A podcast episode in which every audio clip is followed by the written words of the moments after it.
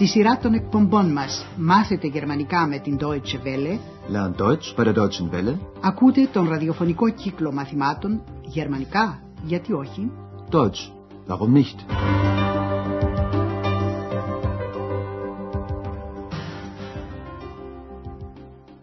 Liebe Hörerinnen und Hörer.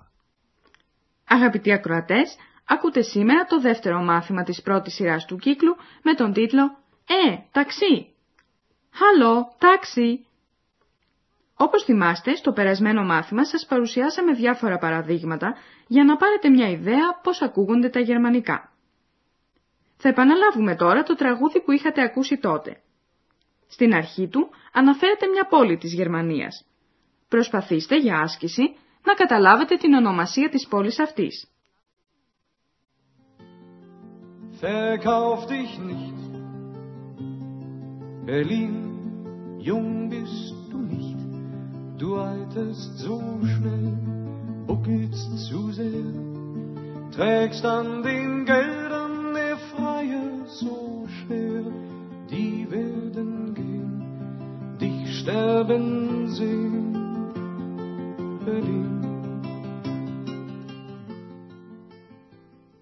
Ο Ανδρέας, που παίζει ένα σπουδαίο ρόλο στον κύκλο μαθημάτων που μεταδίδουμε, θα σας πει τώρα το όνομα της πόλης. Berlin. Berlin. Θυμάστε ίσως αυτά που σας είχε πει ο Ανδρέας στο περασμένο μάθημα; Τώρα θα τα επαναλάβει.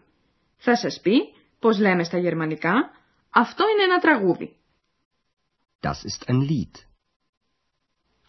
Και τώρα θα σας πει, τι νος είναι αυτό το τραγούδι; Von Klaus Hoffmann. Ακούστε τις δύο πληροφορίες και πάλι σε μία πρόταση. Das ist ein Lied von Klaus Hoffmann. Συνεχίζουμε, όχι όμως με την ιστορία που θα μας απασχολήσει στον κύκλο μαθημάτων, αλλά με πολλές και διάφορες ακουστικές ασκήσεις που θα σας βοηθήσουν στην κατανόηση της γλώσσας. Θα σας γνωρίσουμε σήμερα μερικές μεθόδους που θα σας διευκολύνουν σχετικά. Δεν αποκλείεται να σας είναι ήδη γνωστές, θα πρέπει όμως να τις συνειδητοποιήσετε για να μπορείτε να τις εφαρμόζετε επίσης συνειδητά. Ίσως δεν καταλάβατε τι εννοούμε.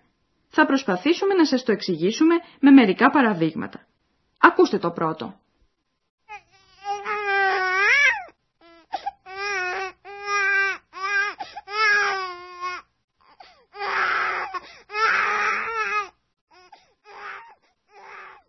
Φυσικά καταλάβατε αμέσως πως πρόκειται για ένα μωρό που κλαίει και γελάει μαζί.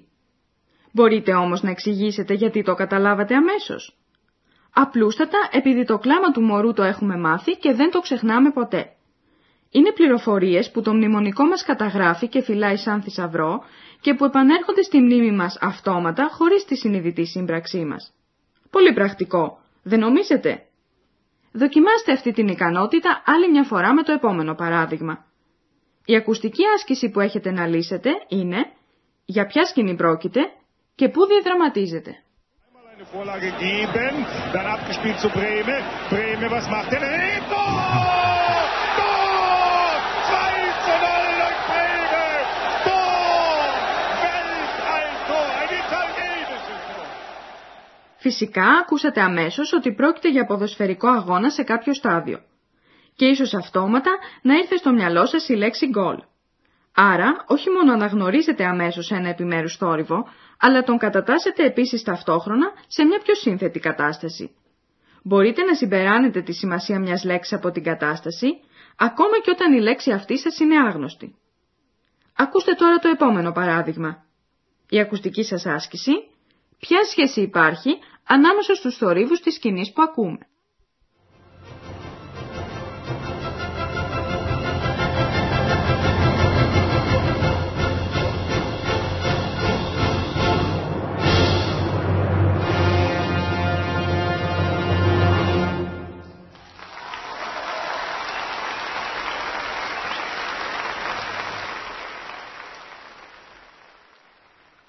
Ακούσατε πρώτα τη μουσική και στη συνέχεια τα χειροκροτήματα σαν απάντηση στη μουσική. Η ανταμοιβή του ερμηνευτή. Αυτό το επιμέρους παράδειγμα εντάσσεται σε μια γενική συνάρτηση. Αίτιο και αποτέλεσμα παραδείγματος χάρη είναι σε όλους μας γνωστό. και αυτή τη γνώση τη χρησιμοποιούμε κάθε τόσο στα πιο διαφορετικά παραδείγματα. Στα επόμενα παραδείγματα σας παρακαλούμε να προσέξετε ιδιαίτερα τον τόνο της φωνής των ομιλητών που δείχνει, παραδείγματος χάρη, αν είναι οργισμένοι, εύθυμοι ή δεν ξέρω τι άλλο. Αγνώστε τις λέξεις και προσέξτε μόνο τον τόνο της φωνής. Φανταστείτε μια σκηνή από μια συγκέντρωση πολλών ανθρώπων που μιλούν. Θα ακούσουμε δυο συνομιλίες.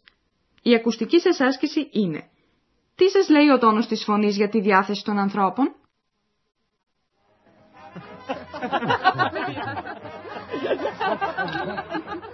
Hallo, da bist du ja.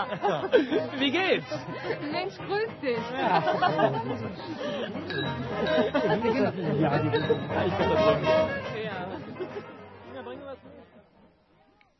Έθιμη διάθεση, δεν νομίζετε; Και τώρα το δεύτερο παράδειγμα.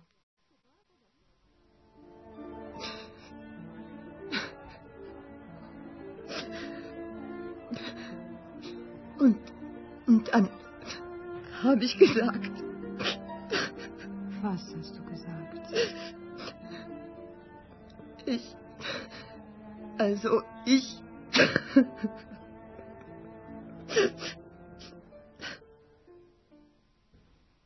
Μια πολύ θλιμμένη γυναίκα και μια άλλη που προσπάθησε να την παρηγορήσει. Αυτή τη γνώση, αν κάποιος είναι θλιμμένος ή χαρούμενος, την έχουμε αποκτήσει από τις καθημερινές μας εμπειρίες. Το ίδιο έχουμε και στο επόμενο παράδειγμα. Εδώ σας παρακαλούμε να προσέξετε και τις λέξεις. Εκτός από τον χαιρετισμό, που σας είναι ήδη γνωστός, μπορείτε δίχως άλλο να συλλάβετε και άλλες λέξεις. Η ακουστική σας άσκηση περί τίνος πρόκειται στη σκηνή που ακούμε τώρα. Hallo! Taxi!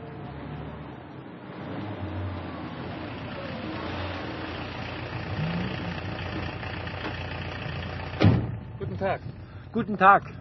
Hotel Europa, bitte. Hotel Europa. Okay.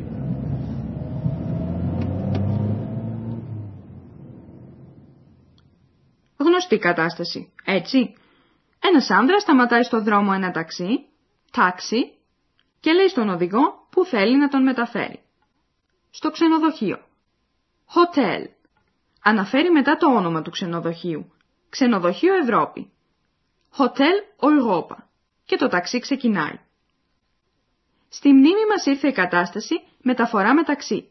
Και καταλαβαίνετε τι εννοείται με αυτό. Και κάτι ακόμα.